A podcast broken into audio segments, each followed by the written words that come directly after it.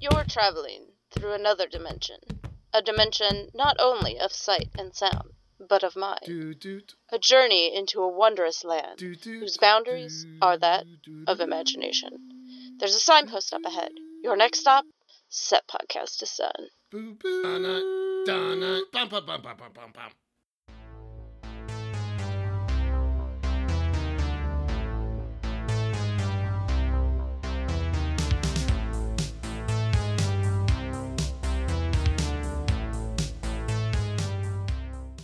Hello.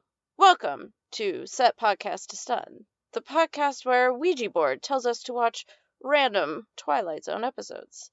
And if you thought this podcast was on a different subject, well, it probably means you have somehow traveled to another dimension. I'm Emily the Enigmatic, joined as always by Corey the Conundrum. Greetings, mysterious travelers. And Curious Clint. Hey, uh, hey guys. Wait, what's what's going on? Why are we talking about the Twilight Zone? Where is? Didn't you guys watch the next Star Trek episode? Clint, did you get hit on the head? And... I don't know what you're talking about. Are you? Is this like an April Fool's Day joke? It's a couple days early, so that would be idiotic. Did you mean to say Star Wars? No, Star Trek, guys. This is a Star Trek. It's called Set Podcast is Done. It would be idiotic if it was like something else. You know, like it doesn't even make sense for Twilight Zone. Clint, this was your idea. I, as the person who's usually in charge of this podcast all the time, just really love that name for some reason. There's there's no other reason why we would call it that. Yeah, I don't it's know like what you're talking about, Clint. after you watch an episode of The Twilight Zone, you're like always stunned because of the the mysterious ending. Remember? I mean, I guess, I guess it makes sense, but Yeah, the show has been rebooted like a thousand times. How could you think it was something else? but I mean, aren't we gonna talk about the next episode of Star Trek? Uh, Emily, Star I don't what? know what he's doing, but can we just like move forward with this with his, his stupid bit that he's doing? Yeah, okay, Clint, you gotta clear bits with us first. Otherwise, it just the comedy doesn't land. Oh my God, what's happening? So, on today's episode, we have Nick of Time. Classic episodes featuring a actor who would later go on to be a very famous Hollywood casualty. It was William Shanter, I think. His name's William Shatner, guys. He's he's the star of Star Trek. He's Captain Kirk. Oh my god, on Star Trek again. Emily, just keep going. Oh, is that the show that he that must be the pilot he was filming, right? I don't, what do you mean? I mean, I always forget the name, but uh, Clint is going to go ahead and just spoil the story for us. Thanks a lot, Clint. But yeah, the star of these two episodes uh, was filming a pilot of a show in the late 60s uh, when he died on set, and it spurred a lot of changes in how uh, actors and behind scenes uh, workers are treated. Wasn't it? Very famous. Wasn't it a, um, a chandelier fell on him? That's what that's what I read. It was something. Well, so yes, there was a chandelier involved, but like the whole wall collapsed because they had just been like rewriting and fixing things on set the day of, and uh, it was like a really easily fixed safety issue that they just overlooked. But a lot of laws sprang from it. I read that it was like if that hadn't happened, sci-fi would have like really taken off on television, but because that happened, like they just never they just never started filming any science fiction on television. Anyway, I don't know. I just read that. Oh my God, history's been changed. I mean, can you even imagine though if we didn't have all of these years of Twilight Zone and instead had some sort of weird space opera? I mean, what would our world be? It would be terrible. So, I think you know, we're kind of rushing ahead with our plan for the podcast today, but uh, what does seem clear is that Clint is trying to make excuses for not having watched the episodes ahead of time again. No, no, I actually I happened to watch Nick of Time and Nightmare at twenty thousand feet because William Shatner stars in both of these. I thought it would be interesting to. I think it's Shanter. I, I, I thought it'd be interesting to see what how you know what acting he was doing before he was cast in Star Trek. Okay. Uh, well, that was also what we talked about last week when we planned this out after finishing the last episode uh, about not this star whatever show you keep talking about. So anyway, let's talk about the Twilight Zone. All right. Okay. All right. So, uh, Nick of Time is our first one. Corey, do you want to give us a uh, a recap? Yes. Nick of Time is set in small town Ohio. A young couple on their way to their honeymoon uh, adventure in New York City has their car. I don't know what happens to the car. Did it get hit or something? Did it just stop working? No, I think it just broke down It needs a new part. of like a fuel pump or something. Yeah. A fuel pump. A fuel pump from hell. When when their car breaks down, they are towed to a town that they will not be able to escape unless they are able to give up everything that's important to them. So we have this uh, young couple, and they are. It, it's kind of fun. Like the episode starts up with them in the car while it's being towed, and we see this handsome young man named William Shatner. Um, and his wife, and they are just about to go to New York, but then their car breaks down. So the person at the tow company is like, "Wow, it's going to take us about four hours to get your car fixed. Why don't you go walk around our little town?" And so they do. Um, the very first thing that they do is they go to a cafe, and actually, most of the episode is set in this cafe. They find a booth, and at the booth is this napkin holder with uh, the words "Mystic Seer" printed on it. At least I think was it. Is that what it said? It wasn't like mystical. I think seer. it was yeah, it was something to that effect. Uh, it, there's a little plastic devil on top with a jewel eye, which Oh is my my favorite part. He's like winking at you.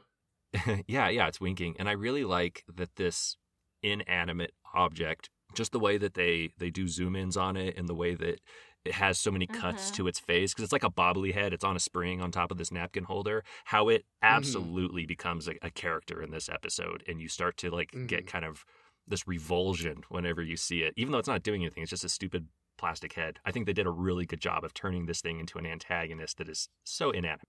It feels like another character for sure. So the uh, the William Shatner character, he is th- this is a young couple, and he is hoping that he's going to be getting a promotion from his big job. I forgot what he did. He was like something in sales, or he was an accountant. He's like, like he's that. like an account. Yeah, he he'll be like an office manager. I like to. Uh, Rod Serling calls him the male member of a honeymoon team, and I just thought that was such a weird way of of like describing him. I yeah Right? I know. I didn't catch that, but now I feel creeped out. the and since this is a Twilight Zone podcast and we've talked about Rod Serling like a billion times already, we probably mentioned the openers that they have. But like I just it's so cool the way that they do the opener because they'll like give you some sort of an, an intrigue and then the camera swipes over to him and he's usually somewhere in the setting. In this case, I think he's sitting at a booth of the same restaurant and then he does his normal Mhm. spiel while he's smoking a cigarette. And it's just so cool. I have the same I have the same note. Like I love how he's uh always smoking and he's just has these like Eugene Levy expressive eyebrows. And yeah, you're right. He's just somewhere in there. I love when he's he's sitting in a booth this time, but like in other episodes he's like leaning against the wall or sometimes he like does a little like action and then turns around and it's just yeah, it is just so I don't know, chic I- and classy and bygone era. I don't know if this is weird, but like whenever he talks, I always look at his mouth because he does cool things with his mouth, like how his lips interact with his teeth Uh huh. and his tongue. Yeah, he's like he like does like a quick like lick lick of his lips with his tongue. I don't know. This sounds really weird, but he's just he's he's good Mm. at using his mouth expressively. No, I, I, I hear you He's on good that. at using his mouth. Ooh. He is such like an interesting. I don't. He has such like a striking face. I don't want to say it's like Yeah. ugly or, pr- but it, it really strikes you. I don't. it's know. like Lincoln esque. Mm-hmm. Yeah. Mm-hmm. he has he has like no upper lip, but then like a very triangular smile, and he is he always feels like he's like he's a little twinkle in his eyes. He's smirking at you, and you hope it's in a inviting way, but it, it could be a devilish way. I don't- yeah, he's just I can't picture anyone but him doing this job. I would invite any of you to watch, uh, doc, uh, not documentaries, interviews that he did, like on shows in the 50s and 60s. I mean, he is just so well spoken. I mean, he he just he takes over whatever show he's on, and he'll just talk and talk and talk. It's really cool. He has That's such a great He vocabulary. does have a great, and he has a great voice too. Like he's perfect for for being the Twilight Zone host. He taught me the word temerity. Here's an editor's note for your consideration. Temerity means excessive confidence or boldness, audacity, temerity. Temerity. I was uh, I was definitely trying to channel him as I do every week when we do our intro, and uh, I feel like I'm just I sound like someone trying to imitate Richard Nixon. Let's continue on with this with the summary Corey. I take notes from Emily. But yes, so they give pennies. They give pennies to the little demon, Yeah, so th- which is the the William Shatner character has like a lot of uh, he's kind of a superstitious person, and you can see that because his keychain has a lucky rabbit's foot on. He's always kissing it, has a four leaf clover on it, and so he's already susceptible to superstition and, and, and metaphysical manifestations and whatnot. This napkin holder has guys the word Did you guys catch the bread and butter thing that he did? no. Because I What? actually I No. went back and I kind of rewatched the beginning of the episode to see how they portray him as superstitious. So they're coming to like a light and she's about to let go of his hand um so they can walk by it. But back in the day that was considered bad luck for young couples to like part ways. So what you would say is you Ah. would say bread and butter and then you let go of their hand and then you, and then that, that's good that negates the bad luck um, but it's kind of funny where he even refused to let go of her hand like he he wouldn't let go of her hand and he said bread and butter so that's That another Ooh, is I cool. didn't catch that at all. yeah that's another Yeah. instance of him being superstitious i was just kind of looking because it's kind of hard to access it nowadays right this is like 60 80 years ago so yeah. catching those like superstitious things that people do is i think hard because it's not in our culture anymore probably that bread and butter thing would be something that we would be more apt to catching back in the day Oh yeah, I didn't know that. That's cool. Or it'd be Thanks, like a, Clint. a vestigial Finally pulling thing. your weight today. Yeah. mm-hmm. Or it'd be like a vestigial thing where people say it, you know, they don't really know why they say it. Because I'm, I'm pretty sure Yeah. I've heard that before. But um, like step so- on a Like- crack break your brother's mac back Ugh. Or the speak of the devil, and you know the the last half of that, hmm and the devil appears. Or my other favorite one, you know, everybody says curiosity killed the cat. but Well, there's a, a second half, but satisfaction brought it back. mhm. Anyway, so basically, everyone says curiosity killed the cat to be like, don't do it. But the real saying is, but do it. but don't. But do. But do. You'll be a fine. So Shatner, he he thinks he's going to get a promotion. He's going to make a call to the office while he's on his honeymoon. And before he does that, he decides he's going to ask the Mystic Seer if he got the promotion or not. So the way it works is you take a penny out and you put the penny in the slot and you push down on this lever and this little piece of paper comes out and I imagine there's like a little printer in there with an oscillating number of of, you know, uh, magic 8 ball responses. So he asks if they are going to, if he's going to get the promotion, punches it down, and it says, what does it say? Like it's already been decided. It's been decided in your fa- Mhm. in your Yeah. favor. it's already been decided in your favor And he's like, hey, hey, look at that. And he goes over and makes the phone call, and yeah, lo and behold, he got he got the uh, he got the promotion. I wanted to just mention here the use of currency in this episode. And Mm, I love, I just love, it's so unfortunate that that that's gone. And I think it's Louis C.K. has a bit about like just carrying around gold in the West and just slamming it down on the counter when you wanted to order, you know, something with your big old coin. But I, I love in this episode just the tactile uh, sensation, the, the sounds that change makes. He, it, they put change into the jukebox. They put it into this uh, Mystic Seer. They put it into the telephone. Just I, I, I just love it. It's so oh, it's so crunchy and it's it's it's wonderful. Um, the prices of things are like in the sense too. Like a cup of coffee is a Mhm. dollar, so you just give a, you know four quarters or whatever. I don't know. I just really like it. I wish we were still like that.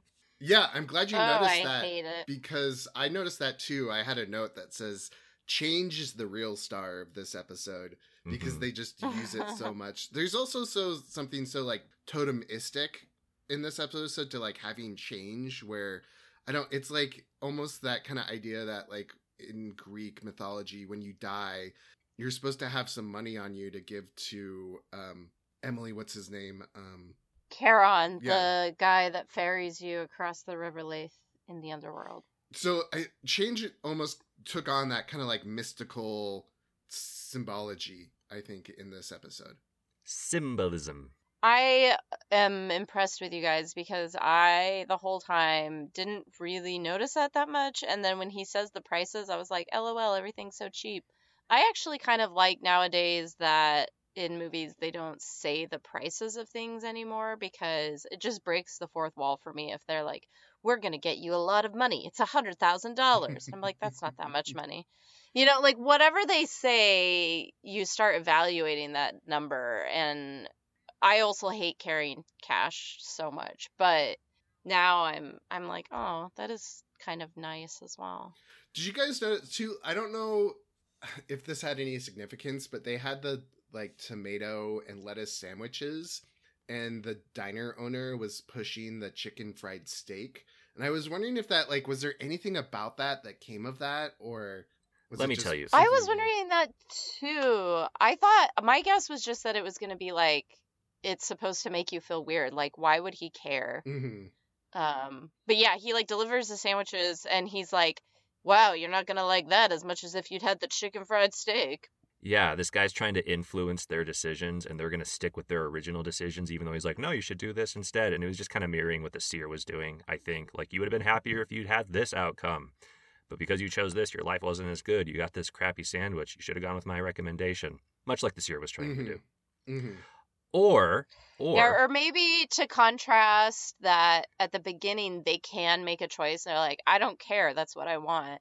And then in the middle, the Shatner gets so paralyzed by indecision that he can't even decide one thing or another. And so maybe just to show that decline. Do you guys remember when Breaking Bad was huge? Um, and I remember going to the Reddit and after every single episode, there was always a huge discussion about every single prop and its significance.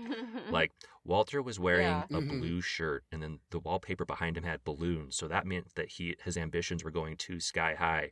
And I'm sure, like, I'm sure the directors of the episode were like, no, he just that was the only wallpaper that we could find. And it, it reminds me of uh, Gary Paulsen in Hatchet. There's a there's a scene where Brian in Hatchet is uh, he, he's discovering fire for the first time, and he throws his hatchet at the rock wall in frustration because he can't figure out how to make fire, and suddenly like sparks come up, and and he's discovered fire, and apparently there was a lot read into that. Uh, people were talking about that Gary Paulsen, the author, was trying to you know give a metaphor about the birth of mankind and, and our you know our emotions giving us some sort of technological advantage, and Gary Paulsen's like, no, I just thought it was a cool scene. I didn't I didn't read anything into it. So maybe Rod Serling is just like throwing a bunch of little little like things out there. Like, go ahead, make your master's thesis about any of this stuff. It doesn't matter. I just I just added these little things in here for fun. yeah. I mean, to go off on a rant like I always do, I think my favorite example of that is J.R.R. Tolkien and Lord of the Rings. People said, like, oh, this is such a metaphor for World War II. And I can't remember if Tolkien or his son fought in World War II, but something like that. And um, It was, It was it was World War One that he fought in. oh, was it World War One? Yeah. I- no, you're I- right. You Corey's right. Corey's yeah, right. Corey is right. My Oh, brain is yeah. not firing on all cylinders today. But uh yeah, so people said like, "Oh, well, we see metaphors for you know, if he fought in World War 1, he would have been alive to see the rise of World War 2. He was writing them uh, you know, along those times and people were saying, "Oh, you're you know, creating metaphors about the world wars and all these ways that it tracks and it tracks really really well." And he said, "No, absolutely not. Like I'm writing, you know, stories that have nothing to do with war, nothing to do with our world." But the thing is, like, for all these people were able to access this narrative because of it. And this idea that you could be experiencing something as intense in the culture as World War II and not respond to it feels unlikely. And and so I don't I don't know. Uh, there's a whole debate about do you privilege the author's intent or the reader reception, and I tend to lean on reader reception. That like y- you are the author, but you're not going to be able to escape the society that you're in. And so if you put like a weird emphasis on something, then you're drawing on the same like symbology that your audience would respond to. Symbolism. Mhm. I, I do think though if it was on purpose i feel like maybe it would be something like lamb because we think of lambs being slaughtered and everything so maybe it was an accident Mhm. but it definitely did feel uneasy What did? What are you talking about now? Oh, the scene where he's like, "You would have been happier with a with a different order." I I feel like that happens a lot in the Twilight Zone, where they just set up interaction that should be polite is kind of weird or rude or off-putting, and I think it's just to like set up in the audience's mind that the expectation is going to be a little weird or to Mm, make them mhm. feel That- off balance. That makes sense. That makes sense. So they're eating their sandwiches, and just for fun, William Shatner character is like, "Hey, you know what? Let's ask it if we're gonna get out of here because the the mechanic said it's gonna be four hours. Um, let's see if we'll get out of here more." And and the, at this time, the wife is still like, "Yeah, yeah, this is this is kind of funny. Go for it." And so he puts it in. And I am sorry, I did I do not remember the line of questionings that he asks it to.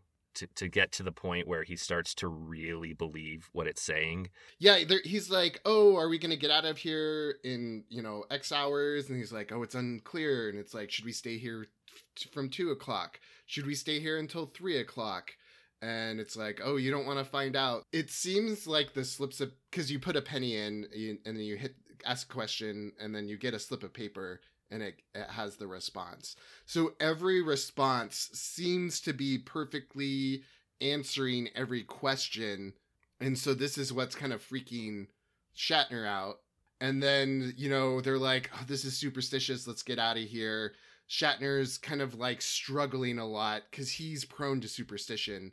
They were kind of saying, like, it's as if you married an alcoholic, but my alcohol is rabbit's feet and mystic tellers. So he basically goes through a line of questioning that he convinces himself that they should not leave the cafe until three o'clock. Because he's like, should we leave at two Mhm. No. Are we going to be in danger? It's likely.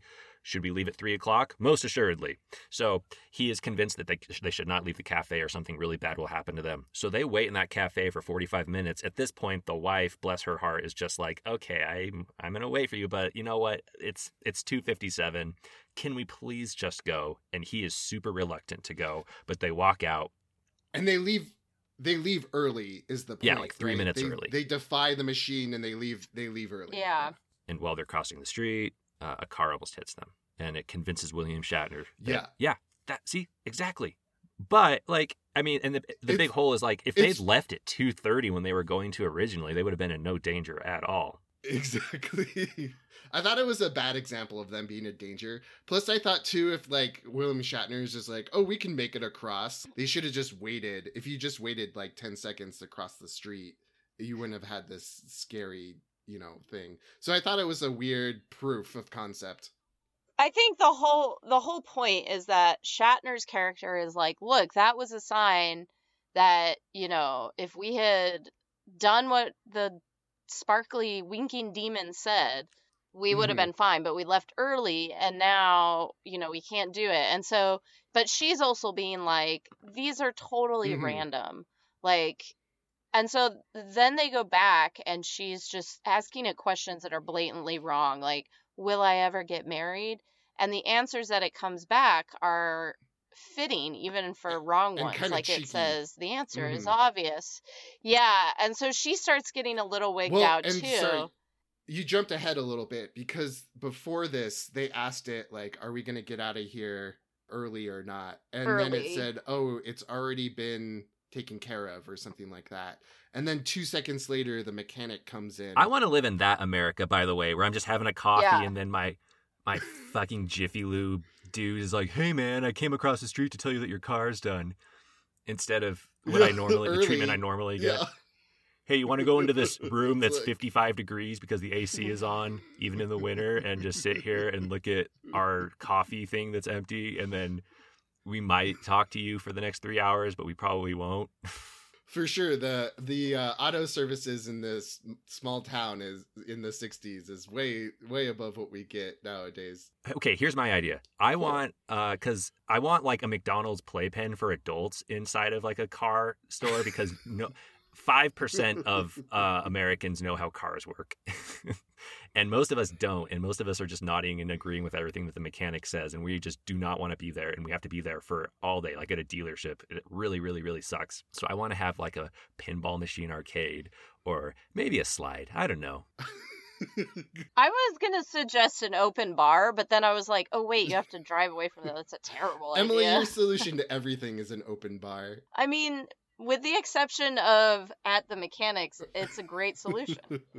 it is a solution to your to your boredom. It is not a solution to being a poor driver. So so anyway, um yeah, and then so they just ask this thing more questions and they're kind of cheeky and I mean it seems like he's really answering, you know, everything everything pretty well. And so then the wife is just like, "Hey, let's get out of here." And he's like, "But what if this thing is real?" And she says, "I love this. Especially if it's real, then I especially don't want to have it anything to do with it." And then they have an argument. It's kind of a free will. Like, are you just gonna sit here and ask this thing questions all, every day? And he's kind of in a moment of crisis. Like, He's obsessed with it. Like he he just keeps throwing pennies in and he just keeps asking it little tiny questions Yeah. and he just like he it looks like he's about to get drug into a rabbit hole where he's never going to leave this thing. So they are I, love it. They're standing up in the cafe and they're just having this really intense conversation, which serves as the climax of the episode. I just want to say that I love that I mean the budget for this episode was tiny, right? They just they just sat in a cafe and talked the Mhm. whole time.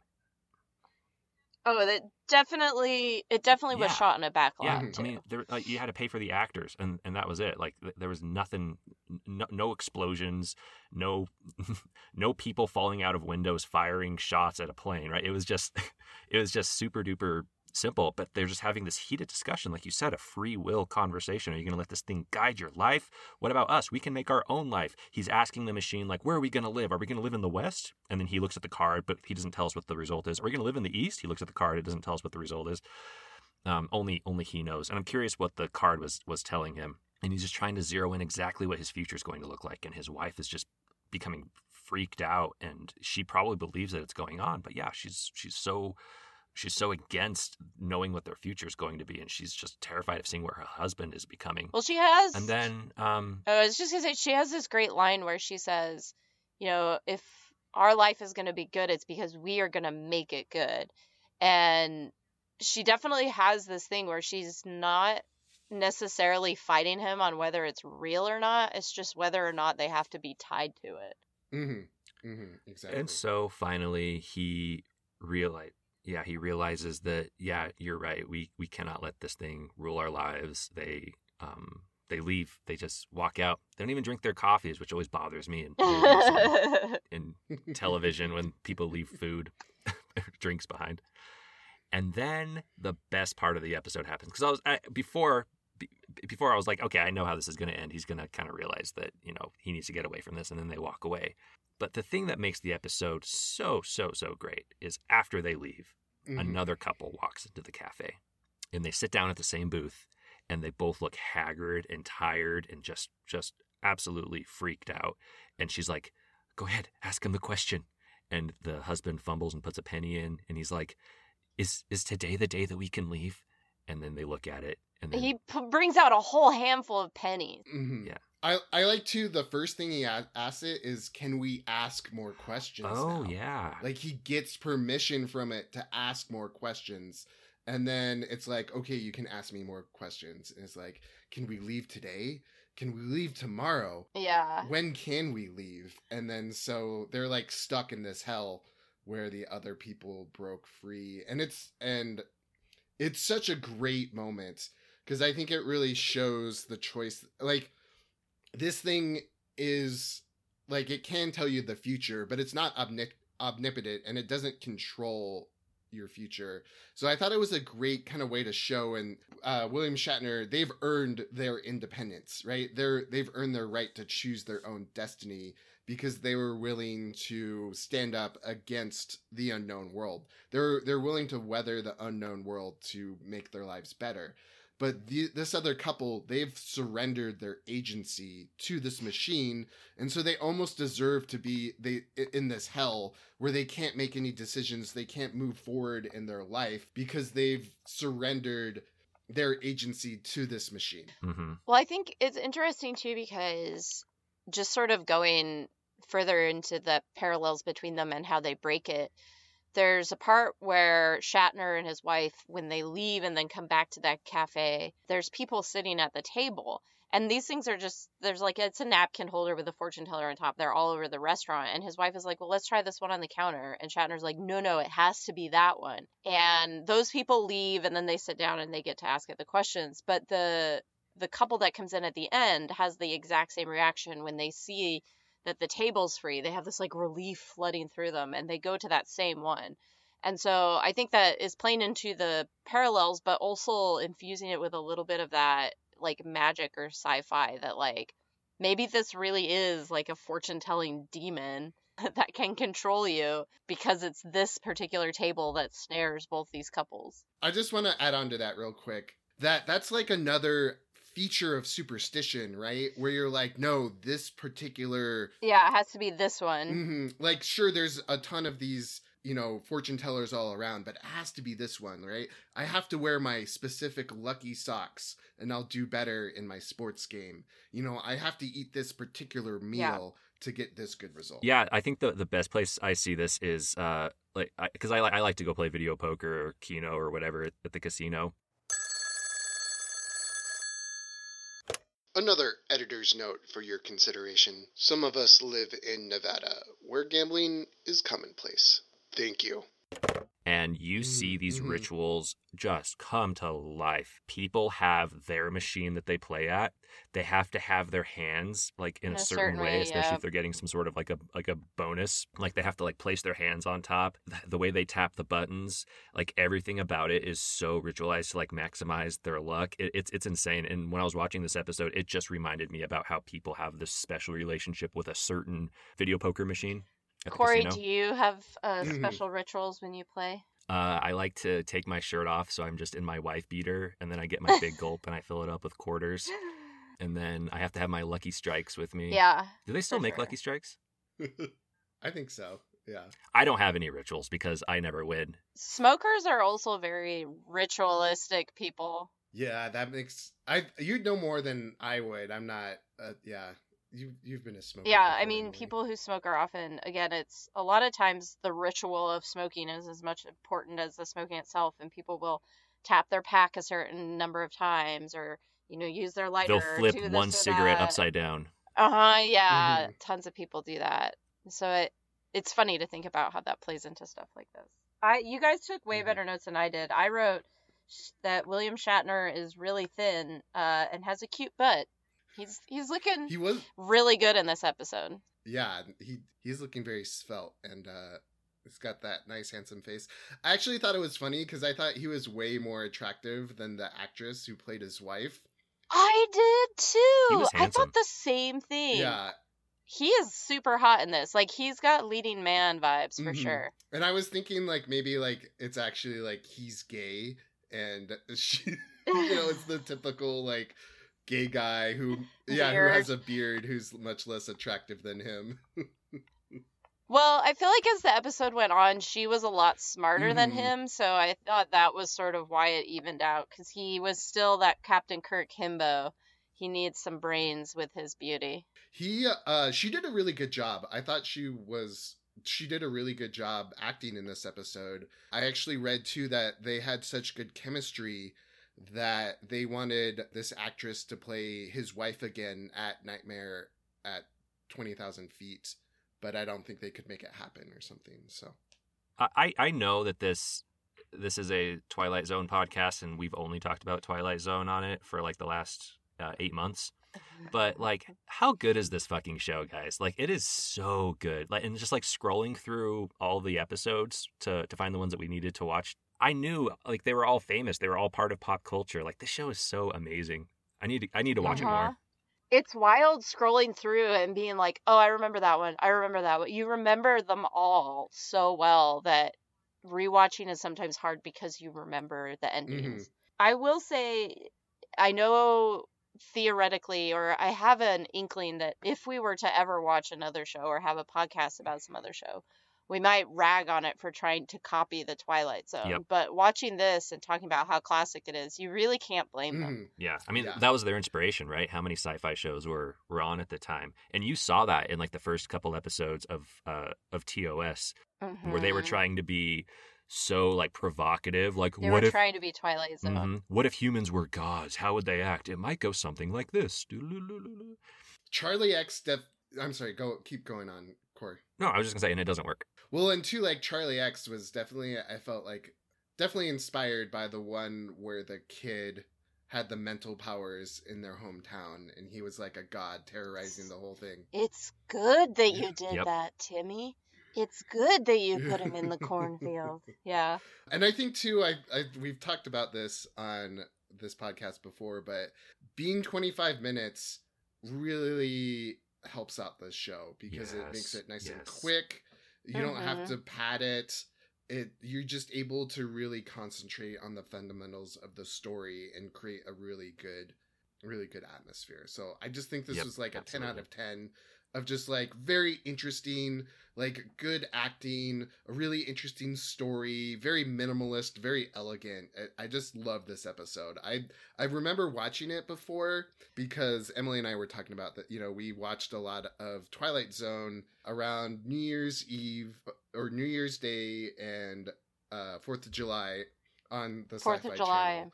But really being able to go back and look at it with a critical eye, this episode was just so great. I just thought it was amazing. We haven't talked about the craziest quote in this episode, and I did want to bring it up, even though it has language that you would. Can I guess what it is? Yeah, go for it. Is it when Kirk's uh Kirk when William Shatner's character says that being an alcoholic means that you hide bottles in the chandelier? It's not that, but that was pretty crazy. I guess that's what people did back then. I was like, what is he talking about? How is some 1950s alcoholic climbing up a ladder and hiding bottles in a chandelier? It's made of glass. I don't know. That's crazy. Emily has a lot Oh better my tips of where you hide alcohol from your loved ones to make sure they don't worry about you. Catch me on my other podcast. My liver is failing. So, no, that's not the quote. I'll just go ahead and say the quote. They're having an argument, and she's like kind of um, patronizing him, and he's like, You don't have to treat me like a retarded child. oh yeah, I saw that. yeah, that didn't age well. no, it didn't. yeah. Also, like, don't gild the lily, all right? You don't have to treat me like a child works just as well. Don't need to don't need to build it on that. I the other Luckily, our society has come further, and that's now offensive. But uh, it wasn't back then. So I also like the there's a quote when he's like starting to get obsessed with the machine and he's trying to figure out what's going on and he gets very very strong Kirk vibes, Captain Kirk and he just goes, "What kind of alien demon are you?" Is there anything else you guys want to say? I thought this episode was great. It was such a it was it was so nice watching it. I loved it. Well, the one thing I was when you were gonna say the set setting is so cheap. One thing I noted is that the lighting is so good and so dramatic and so like they have these corners in the cafe that are really dark and then the actors will be well lit, but that contrast just makes it so eerie and uncomfortable and I don't know if it's just because it's black and white or if the Twilight Zone decided on this, but they they are always just so good at their lighting. It's theatrical, like you're in a theater. Yeah. No, it's like a it's like a. Twelve Angry Men vibe. I mean, when your setting is so simple, you Mhm. can just really focus on quality over quantity. That was Mhm. cool. Yeah, and like I said, I don't know. I just love the way that the story was built up and how it really took a really creepy turn, but it didn't like you kind of almost didn't notice it. You know, you you just it was like Mhm. freezing to death. You know, you didn't realize you were in trouble until it was too late. So it was just, I, I thought it was amazing. It does. I've noticed this in old films. I think there there's a tendency of actors who were trained how to act for the stage, and when they're on TV sets, sometimes it plays like way over the top and makes things really Mhm. cheesy. And Star Trek feels ahead of the curve because they're doing all this camera work where you're like really close in or it's they're almost trying to do like a walk and talk or they're doing all these cuts that the acting sometimes feels too big for that close up camera work Yeah. but this is a good example of the the TV producers setting this stage up so it functions like a stage. So there's like a part where the woman, after they almost get hit by a car, she's like kind of has her he- her head and her elbow and she's like upset. And I'm like, oh, if this was closer on her, this would look really silly. But kind of zoomed out so you can see the whole scene at once. It's perfect. Like the emotion is resonates. Yeah, no, I I totally agree. It, it, was shot well, and I don't know what else I can say. the The whole thing was just really well done, top to bottom. This hellish spot is in Ohio, which is appropriate. It is Yeah. hellish to this day. Someone who just drove through it, just drove through Dayton, exactly where they go down.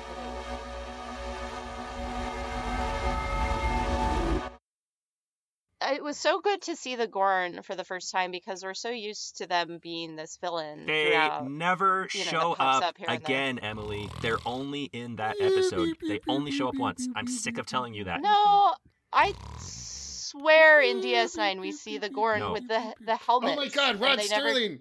Oh, oh, oh, oh. Clint, what are Hey, you that's Oh my about? god. I'm sorry, I must have fallen asleep again while you guys were arguing. I know we edited it out, but uh, It happens constantly. I had the weirdest dream. I dreamt that Star Trek never existed, and this was a Twilight Zone podcast. Oh, I like the Twilight That's a good Zone. show. We should uh, review an episode. Yeah, Yeah, I like that'd a be William fun. I Shatner think one. George Takei is on an episode. Yeah, there's a George Takei one Oh, too. yeah. actually, it was an actually better sh- podcast than than the one we do now. But Let me guess. I was the host. no, Emily was the host. Oh, that doesn't sound good. All right, welcome to Chaos Town. It was a real nightmare, let me tell you. Well, Emily, since you were the host of that one, do you want to close us out on this one? Yeah, uh, come back next week. I'm not saying Clint's sign off. Qapla'!